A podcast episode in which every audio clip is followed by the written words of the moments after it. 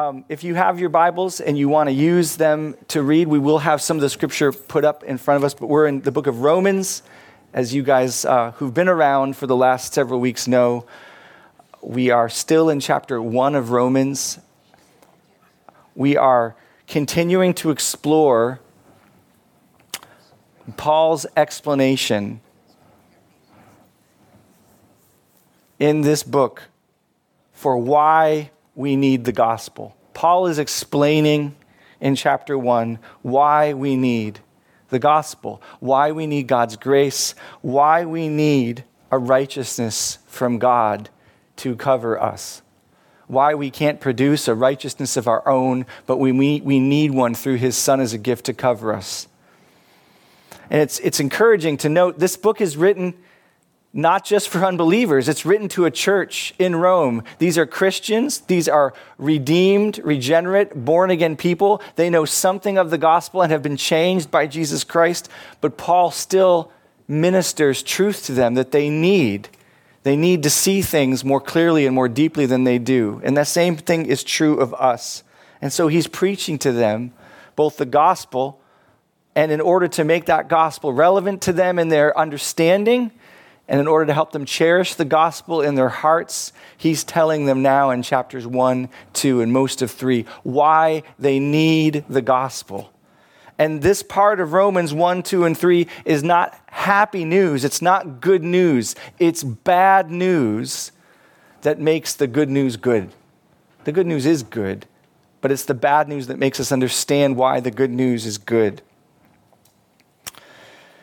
And so we've been trying to gear up for that. We've used different analogies of surveying the Titanic and making sure we're in the right ship, of understanding that Paul is not trying to preach these difficult things to discourage us, but to ultimately make the encouragement of the gospel relevant. So I'm going to read verses 18 through 25, which will be inclusive of what we're going to look at today. So would you please uh, listen with me together as we, as we hear God's word through the Apostle Paul? Starting verse 18 through 25, this is Paul explaining why we need the gospel of God's righteousness. For the wrath of God is revealed from heaven against all ungodliness and unrighteousness of men, who by their unrighteousness suppress the truth. For what can be known about God is plain to them, because God has shown it to them for his invisible attributes, namely his eternal power and divine nature, have been clearly perceived ever since the creation of the world in the things that have been made. So they are without excuse.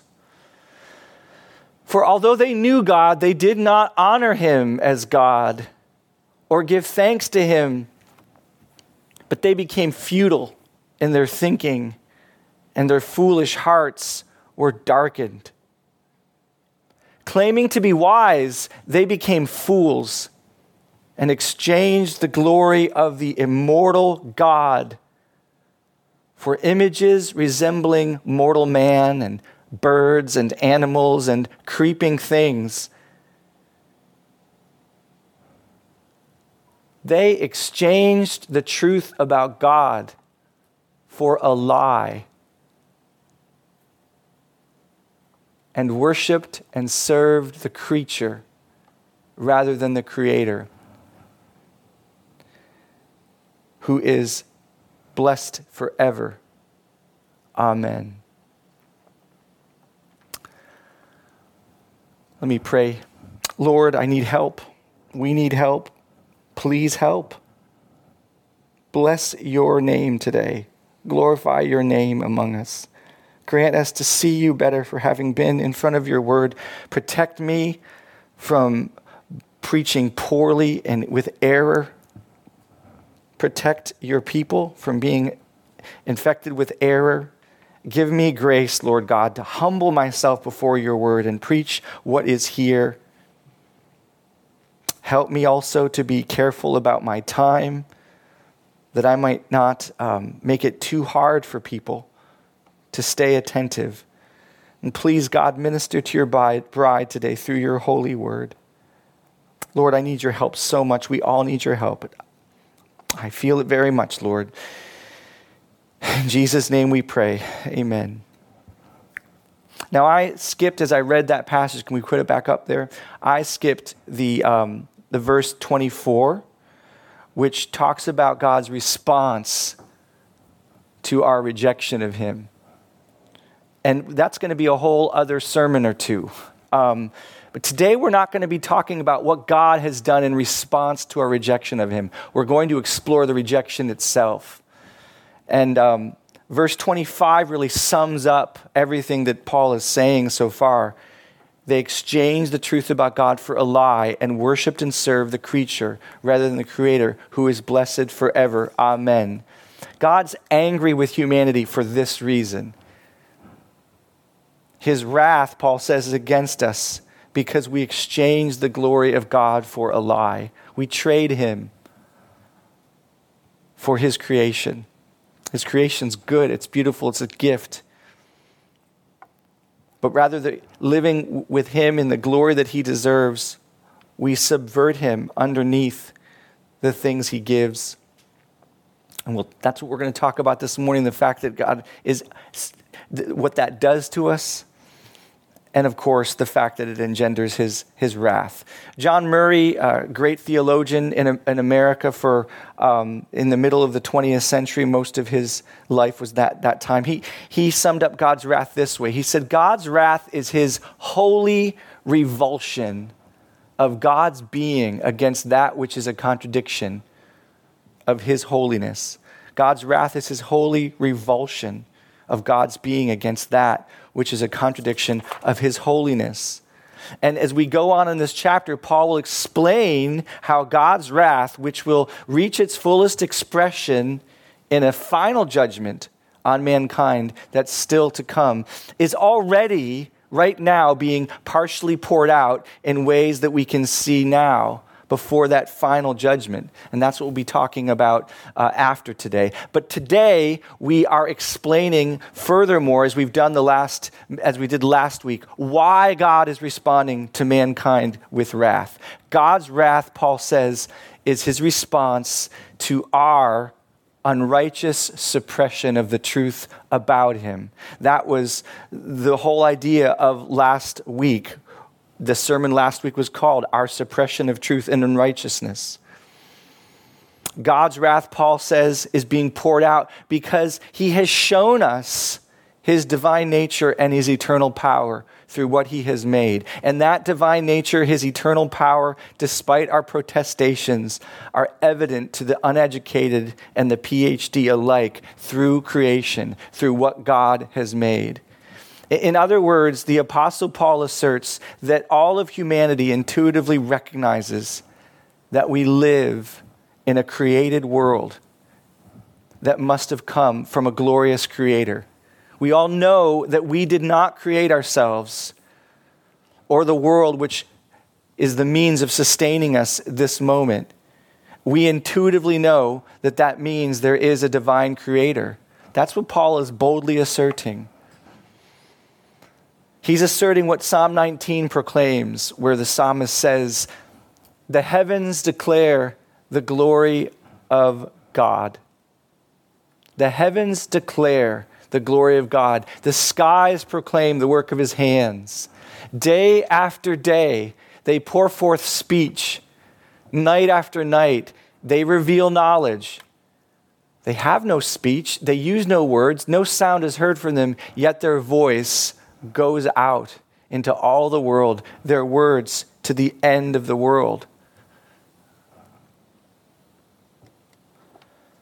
Creation all around us declares there is a God, there is a maker, there is a creator. He is eternal in power, He is divine, He is glorious. And He deserves our honor and our thanks. But Paul says humanity has repressed, suppressed this truth in unrighteousness. That is, we've done it, we've done it not innocently or not accidentally, but because we do not naturally want God to be God over us. We want to be our own masters. Now, there's a lot of there's a lot of questions in the study of Romans about who is Paul talking to. You know, there's a sense in which he's moving through history. You'll see that as, as, as we walk through this chapter. You, you'll recognize elements of primitive cultures and societies in this passage. But then he says we, or he says you, or he, he, he, he doesn't exactly say, I'm talking to the Cretans, or I'm talking to the Irish, or I'm talking to the Jewish nation eh, in chapter one, although he will talk about that in chapter two. But the reality is, Paul is talking to the whole human family. He's talking about the human experience as if, as if almost as if we we're one common person together. What he says applies to cultures and nations long past and to cultures and nations going on now. It applies to communities and to individuals. It's the repeated dynamic between God and sinful humanity who rejects God apart from Christ. It's the repeated dynamic between God and sinful humanity, but for his grace being at work. This is what happens when grace and mercy are not at work between God and humanity. This is what goes on. And it's as old as the garden. If you guys remember the garden narrative, when Satan tempted Adam and Eve, he tempted with something very specific. He didn't entice them with wealth, for they had all they could want from God's generous heart.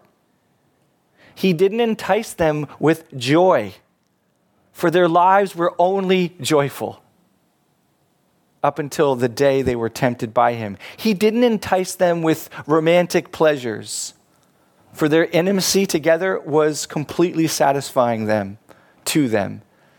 He didn't entice them with fame or the praise of others, for they had the blessing of the greatest audience approving of them in their friendship with God. He didn't entice them with any of these things. No, in a sense, the serpent enticed Adam and Eve with the one thing they did truly lack. He tempted them with their lack of being God. That's what he tempted them with. He told them, God is jealous of you. He's a jealous liar, keeping you from the true understanding of right and wrong that God alone has. And he told them, if you disobey God, you won't die as God says. If you go your own way, you will become like God. And tragically, they already were like God in their created character. They had been created in God's image. They had no reason to want anything. They had everything. They had no reason to mistrust God. His rule had been generous and loving and peace giving. But what they did not have, and this is true, what they did not have was all authoritative knowledge and the right thereby to self authority, to self governing. They did not have all authoritative knowledge of right and wrong. That truth came from God to them as God saw fit. They did not have self authoritative knowledge. And this is what the serpent tells them you can know right and wrong for yourselves. You don't have to receive it from God. You don't have to be under His authority. No, you can become self professors of, of what you really need to know so that you can rule yourselves. You won't have to listen to Him anymore. And I believe this is what the tree of the forbidden fruit, the tree of the knowledge of good and evil, represented. Would Adam and Eve, would they allow God to be God? Or would they crave godhood for themselves? Would they reject reality as it was, which the reality as it was and ever will be is you are not God, you are not creator, you are creature.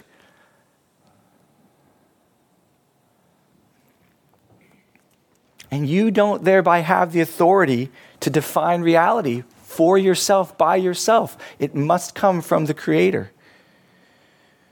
This is at the center of mankind's suppression of truth, our desire to go our own way, to define life for ourselves, to be the one thing we can never be God ourselves. This is at the core. God is creator, and as creator, he has almighty, authoritative, eternal right to rule all things. And that will never, ever change for eternity. Will we live with that? That was the only thing Adam and Eve had to say yes to. They had no rules besides one rule Will you let God be God? Will you be under Him? And they said, No. We will decide right and wrong for ourselves. We will do what we want. We will define reality as we decide to define it. And now, today, Paul begins in verse 21 explaining the terrible effects of that decision, that impulse that's in all of us. Starting in verse 21 For although they knew God, and go to the next slide, please. Actually, can you go back, Edward, to go back another one? One more? There, that's great. We can probably stay on this for a long time. For although they knew God, they did not honor him as God or give thanks to him, but they became futile in their thinking, and their foolish hearts were darkened Claiming to be wise, they became fools and exchanged the glory of immortal God for images resembling mortal man and birds and animals and creeping things. So Paul says the result of our suppression of God was that our thinking became futile. That word for thinking in verse 21, it could be translated they're speculating, they're reasoning, their processing reality became futile it became empty. It became useless. It became meaningless. That word for futile can also mean vain, like puffed up with pride for no reason. And listen, this word, the thinking became futile, it has religious connotations. What I mean by that is what became futile, what became broken and useless and meaningless and empty and darkened, it's our thinking in this context about religion. And I don't mean religion uh, like man made religion. I mean our thinking about God, our thinking about the universe, our thinking about the fundamental realities of what's most important, including God. And so it's important to keep in mind that Paul is, all that he's stating right now is in the context of religious thinking, thinking about God an ultimate reality that is sourced in God. So, in other words, Paul's not saying that our thinking became futile, and so we didn't know how to hunt anymore or fish anymore. We didn't know how to make clothing or build houses or start fires for warming our food, or we didn't know how to be doctors or software engineers. No, he doesn't mean that. He means that the consequence of suppressing the truth about God was that our thinking and reasoning powers concerning spiritual things the fundamental, most important things became broken. Our ability to think and process about God and spiritual reality became broken. Our capacity for reasoning rightly about God became futile and empty. It, it's as if in choosing to look away from God, we don't just look away from Him and remain normal. No, it's as if in choosing to make a decision to turn away from God and stop looking at His truth and receiving truth as He, as, as it truly is, it's as if in doing so, we irreparably injure our eyes, spiritual eyes, so that we can't see anymore rightly. And this is why God's Holy Spirit has to work. You can't just reason somebody into the gospel. You can't just reason somebody into faith. Our spiritual eyes are broken from our rejection of God. They're irreparably damaged, Paul is saying. And Paul says, Our foolish hearts were darkened. The end of verse 21. Our foolish hearts were darkened. The heart is the center of the soul, it's the place of our intellect, our feelings, our affections, what we want, what we fundamentally think, what we feel. It's the center of who we really are. Paul tells us, or Proverbs 4 tells us that the heart is the wellspring of life. From the heart, we think, we feel, we want, we pursue. It's the core of who we are. And this is the place where God is meant to live, as Holly talked about during worship, where He is supposed to live as our greatest love, where He's supposed to live as our only creator where he is supposed to be honored as our, as our primary sustainer and provider, where he is supposed to receive the highest honor of our hearts, our deepest gratitude, our greatest thoughts, our firmest hope, and our surest dependable trust.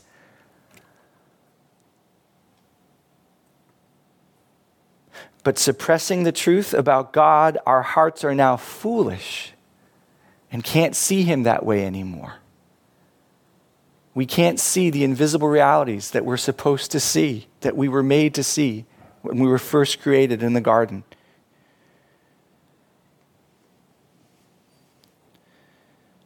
And this word foolish in here, that where Paul says our foolish hearts were darkened, that carries the connotation of recklessness.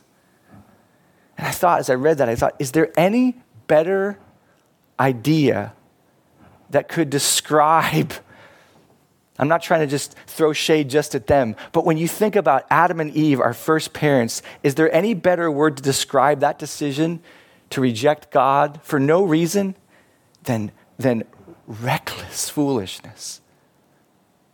Paul says that was reckless. And, is there, and if there really is an almighty, holy God of the universe is there any better way to describe sinning against him than reckless foolishness? Like if he runs every molecule in your body, sustains everything you have, gives you every second of oxygen, is there anything more reckless than just despising him, insulting him, going your own way, rejecting him, ignoring him? And so, Paul says another consequence of our suppression of God is that our foolish hearts were darkened. Our hearts were darkened. Man turns away from the only light there really is, and he finds himself in true spiritual darkness. And Paul's not talking about literal darkness, he's talking about losing the only spiritual light in the universe there is the truth about God and his glory and all the moral, spiritual darkness that flows into the vacuum of that loss. We've smashed the only light bulb in the room and kind of said to ourselves, We're fine. We're good. We're so blind we don't know we're blind. We no longer truly know where we are spiritually and morally including we no longer know the truth, that we, we don't know where we are. We think we're good, many of us. But it's only through God that we can see anything. In Psalm 39, 36, 9, David says this beautiful thing. He says to the Lord, He says, In your light we see light. In your light we see light. The sun is the greatest light there is in the sky. And even though we can't fully uh, look at the sun and fully take it all in, by the sun we see everything else. By knowing who God is and embracing the revelation of who He is, that, that He is a holy and righteous and loving Creator who created us to know Him and enjoy Him, to glorify Him and trust Him, be satisfied in Him. In seeing that, we learn the truth about what life is about. What's the meaning of all things? What are we supposed to do? What are we supposed to be here for? But when we cover that light, cover that truth, we, everything else gets dark.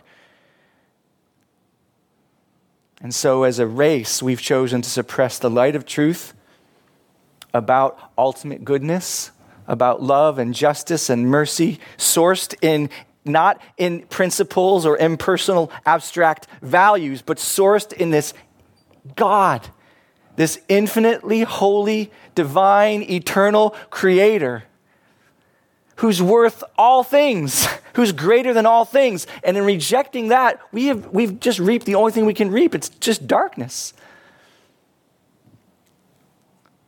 There isn't goodness outside of God.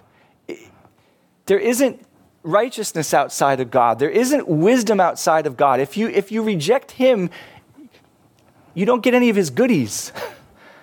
It's like when we're kids, we'll see this theme again in, in, in coming passages. You know, you remember the idea when your, your, your, friend, your, your friend's over at your house and he's bringing all his toys and you love playing with his toys, and then you and your friend get in a fight and he's leaving. You're kind of like, oh, good, he's leaving. He's like, well, no, no, I'm taking all my toys too. And Paul's going to explain that everything, everything good in the universe is from God. And if we kick God out of our playroom, all his toys go with him wisdom, righteousness, love, mercy. Eventually, eventually, we lose all that too. Though it's slow, he is being very merciful with us. But, but this, this idea of hearts that have become dark, this isn't just kind of a, a, confusion like, oh man, I'm, I'm in the dark here. I don't understand. I, I don't know what to do because I don't understand the world. I don't understand the meaning of life. It, it, it's worse than that. It's, it's actually a, a spiritual and moral darkness, it's, it's a wicked darkness. Paul says it this way in Ephesians 5. He says, speaking of those who have, do not have the Lord, he says, they are darkened in their understanding. They're alienated from the life of God because of the ignorance that is in them due to their hardness of heart. And then he talks about all the ways that that hardness of heart leads them into greed and impurity. But darkness is a good word because, in, in a sense, Paul is describing this willful blindness that we've inflicted upon ourselves. So, what happens next in this awful digression for the human race? When we lose the true light, when we lose the only light there really is, what do we do next? Well, Paul says we make our own lights. We try to build our own lights theologian, Everett Harrison, one of the commentaries in the books I used to study, said this Man is a religious being. And if he refuses to let God have the place of preeminence that is rightfully his, then he will put something or someone in God's place. And he's, what he's talking about is idolatry. That we will make our own lights. See, idolatry is, it's a response to a terrible problem in, in the human heart. We know that we're not the source. We know that we don't create ourselves, we don't sustain ourselves, and we don't determine our, our eternal destiny. We, we know that. And so we have to have we have to have something that will sustain us, that will promise us life. We have to have something that will deliver us because we know we can't ultimately support ourselves, sustain ourselves. We know we're not the source of our own lives. So, our first problem is we need a source. We know we're not the source, we need one. We reject the real source, so we got to create some sources here. We got to create some sustainers, some creators some deliverers. If it's not going to be the true God, we, we got to find something. So Paul says in verse 22 claiming to be wise after spiritual darkness, they became fools and exchanged the glory of immortal God for images to resembling mortal man and birds and animals and creeping things. They exchanged the truth about God for a lie and worshiped and served the creature rather than the creator, who is blessed forever. Man has sought to fill this vacuum of the loss of God, and this wouldn't describe our culture. Paul's speaking about the culture of his day, but the principles remain, which we'll talk about in a second. But Paul's speaking about filling the vacuum of the loss of God with, with countless substitutes all the pagan de- deities that the wise men of these religions of Ur and Babylon and Greece and Rome and Persia and Egypt and Ethiopia and Asia and Europe created to be these substitute lights because they rejected the true light. You remember when Adam and Eve sinned in the garden, what does the Bible tells us? They, they were covered with condemnation. They were aware that their lives were in great danger in some sense. And so they grabbed leaves and they covered themselves with leaves.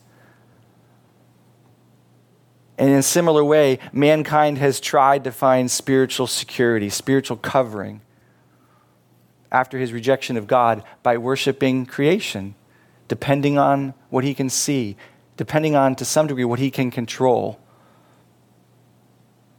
So he makes gods. He says, Oh, sun, I'm going to get life from you. River, you'll, you'll bring my harvest. Moon, you'll control fertility and whether we'll be able to have a good family. And if I pay homage to you, I can get you to give me my crops and give me my children and give me long life. Or maybe it's the cows or the birds or the locusts or the eagle or the stone. I got to find some source. I've got to find something because I'm not the source. So I'll, I'll call this rock my God. I'll call this bird my Lord. So, fueling this substitution was this sense that we had to find provision for life and protection from somewhere. So, we turned the means into the end. In other words, God uses rain to bless us, but we'll call the rain our God now and ignore because we rejected God. God uses the sun to grow our crops, but we don't want God anymore. So we'll say it's the sun that we'll worship and serve. And Paul calls these so called wise ideas foolishness. They're foolishness. In our modern West, many of us might consider ourselves way too sophisticated for this. But with much more intellectual rigor, maybe, we do the same thing. Wise men over the last two centuries have told us we don't need a creator. The universe has always existed eternally.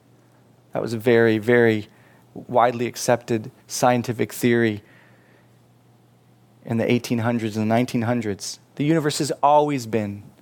There's no need for a God. There was no real proof, but it's very attractive. It protects you from the need for a God. In the 1850s, Charles Darwin came up with a theory of evolution which said that we don't need a creator because life it arose randomly. It evolved purposelessly. It's an accident. So we don't have to worry about god.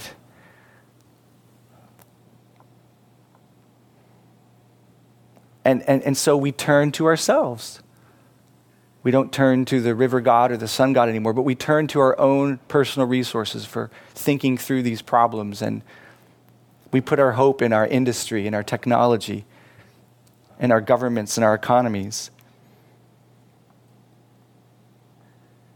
And we turn away consistently from God's moral call in our lives to worship Him. We don't necessarily turn away from caring about each other, caring about the earth. But as a race, we've turned away from putting Him first, honoring Him first.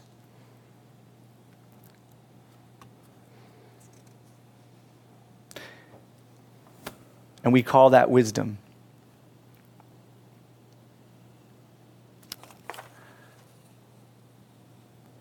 In Isaiah 6, the angels surrounding the throne room of God are crying out, Holy, holy, holy is the Lord Almighty.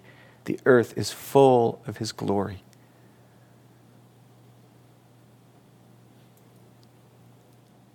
But mankind, Paul says, is not listening because our hearts have been darkened and we've exchanged the truth about God for a lie. So, yeah, in the West in 2022, we may not be worshiping animals and birds and creeping things. That still goes on in other cultures.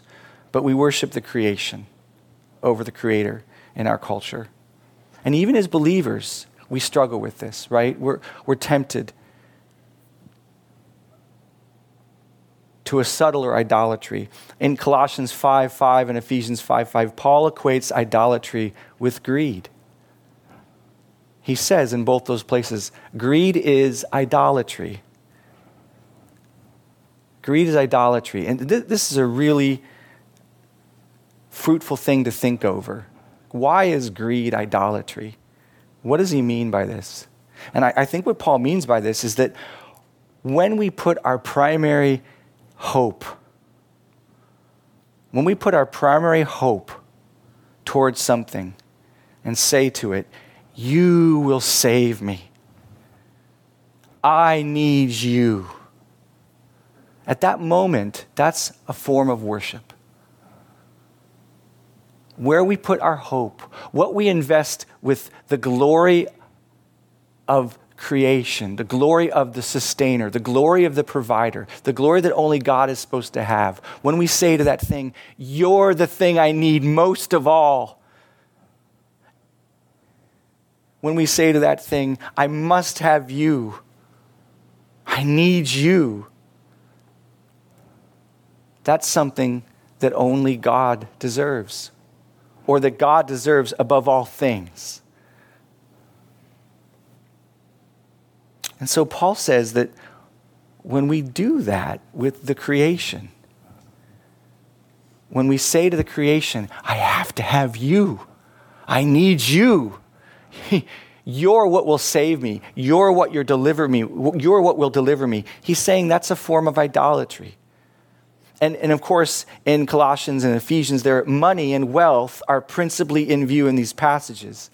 And, and don't you know, I know the, the, the, the longings in my heart that can say, if I just had more money, if I just had a hundred thousand more dollars, if I had $10 million, all my problems would go away. Have you ever thought that? I have absolutely thought that. If I just had a million dollars,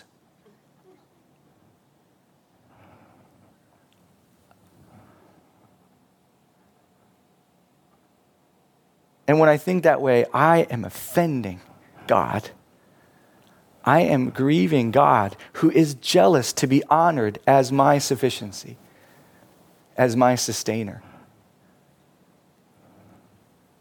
But, but it's not hard to see the logical connection between that kind of, if I just had this, like for money,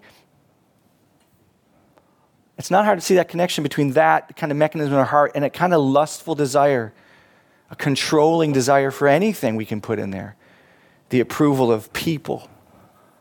If I just had the respect I deserve from my kids, if I just had the affection I should have from that person, if I just had that career that I've missed, if I just had that home, oh, my sweet mom she loved the house that we left in 1981. And I feel like until the day that, almost probably till the day we died, she died in 2013, she just longed for that home, longed for the, the memory of that home she had, this really beautiful house in Buffalo, New York, 100 year old place. But I would think to myself, Mom, it's been 20 plus years, and your heart is still so ruled by that. And it was sad to see. But what I didn't consider, I don't think, I don't remember considering, is that God was jealous for that longing in my mom. And that but for God's grace, he was angry at being dishonored in that ungodly ache, if, if it was, and he could see in her heart. But I certainly have had those ungodly aches. So it's very possible to take the things of this world and say, I cannot have peace unless I can have this thing. And to actually refuse to receive the peace of God because we will not take him as a substitute for that thing, but he must provide that thing for us. It's, it's possible that at that point we are saying to such a thing, You're my God, functionally. Brothers and sisters, we are not God. We are not the eternal and divine creator, provider, sustainer, and glorious ruler of this universe, and nothing in this creation is. And those things that we think will satisfy us, they won't. They won't. Maybe for a time, maybe for a season, but it won't last. Because He's the only eternal creator, sustainer, and deliverer. And He is the only one worthy of our greatest hope. And He is worthy in every and every need and desire of proclaiming to our souls, You're what I need. I need you. But our hearts are so darkened. It's so hard for us to see this. Even for us as Christ followers, it's so hard for us to see this. I believe that Christ has cured us of blindness, but I also believe that that recovery is taking a really, really long time for me. I think the antidote has been injected into my veins when I was saved. But I think my body and my mind are so full of darkness still.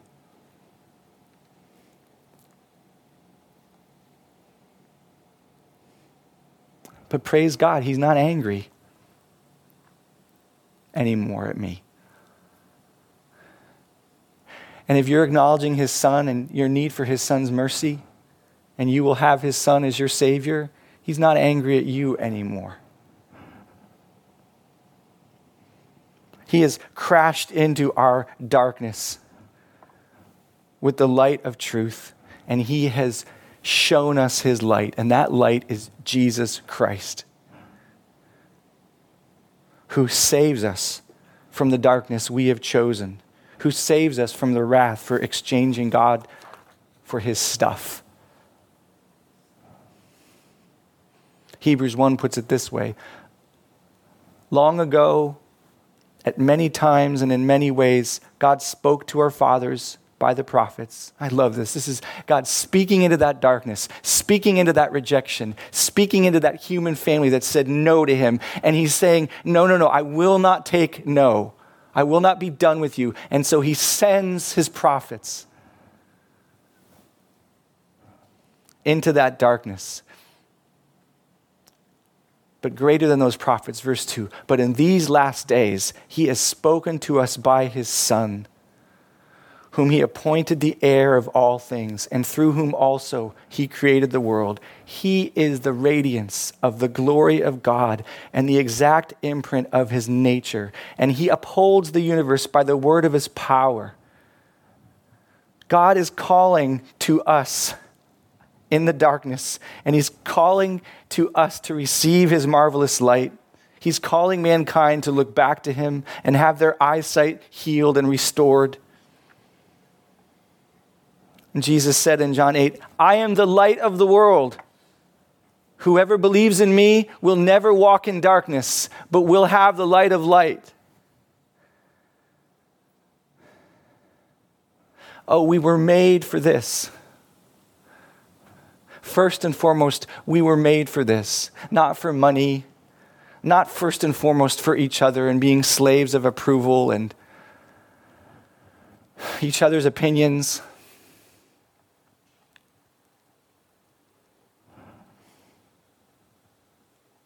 Of our appetites.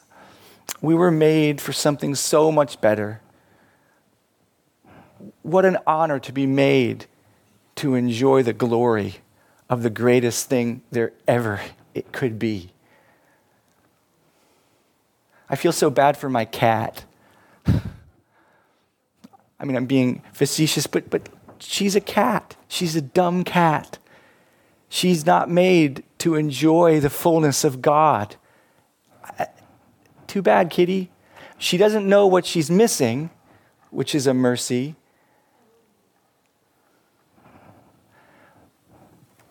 But you're not cats and dogs and animals and beasts. You are made in God's image.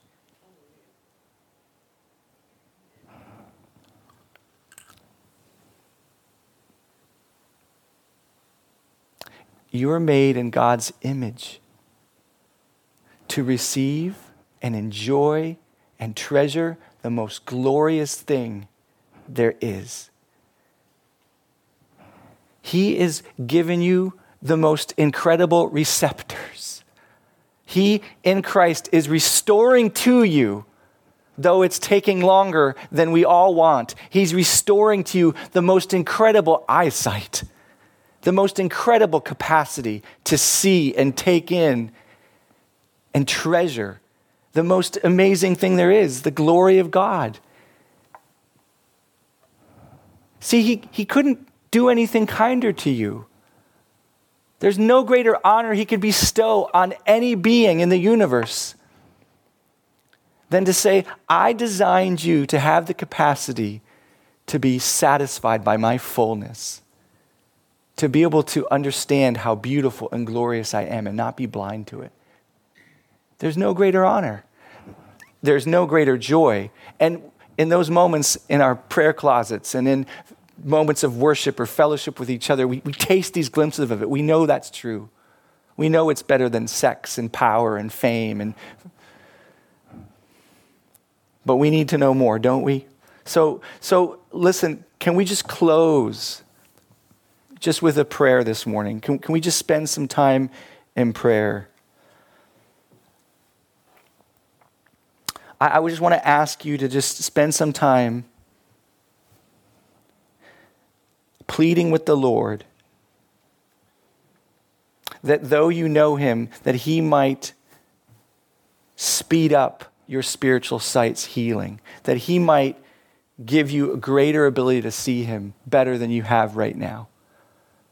That he might further the sanctifying process so you can have wider eyes and more sensitive sight spiritually to see him as beautiful and glorious than you do right now. That's one prayer. And then the other thing I would just like to ask you to please do is to pray for people around you that you know have no sight of God. They have no vision for Him. They cannot see Him. They're blind, full stop. And just pray that God would bless them with spiritual sight. They might be saved and be able to see Him. So pray for yourselves to see better and pray for those who can't see in your lives right now that you care about, that God would give them spiritual sight. Amen.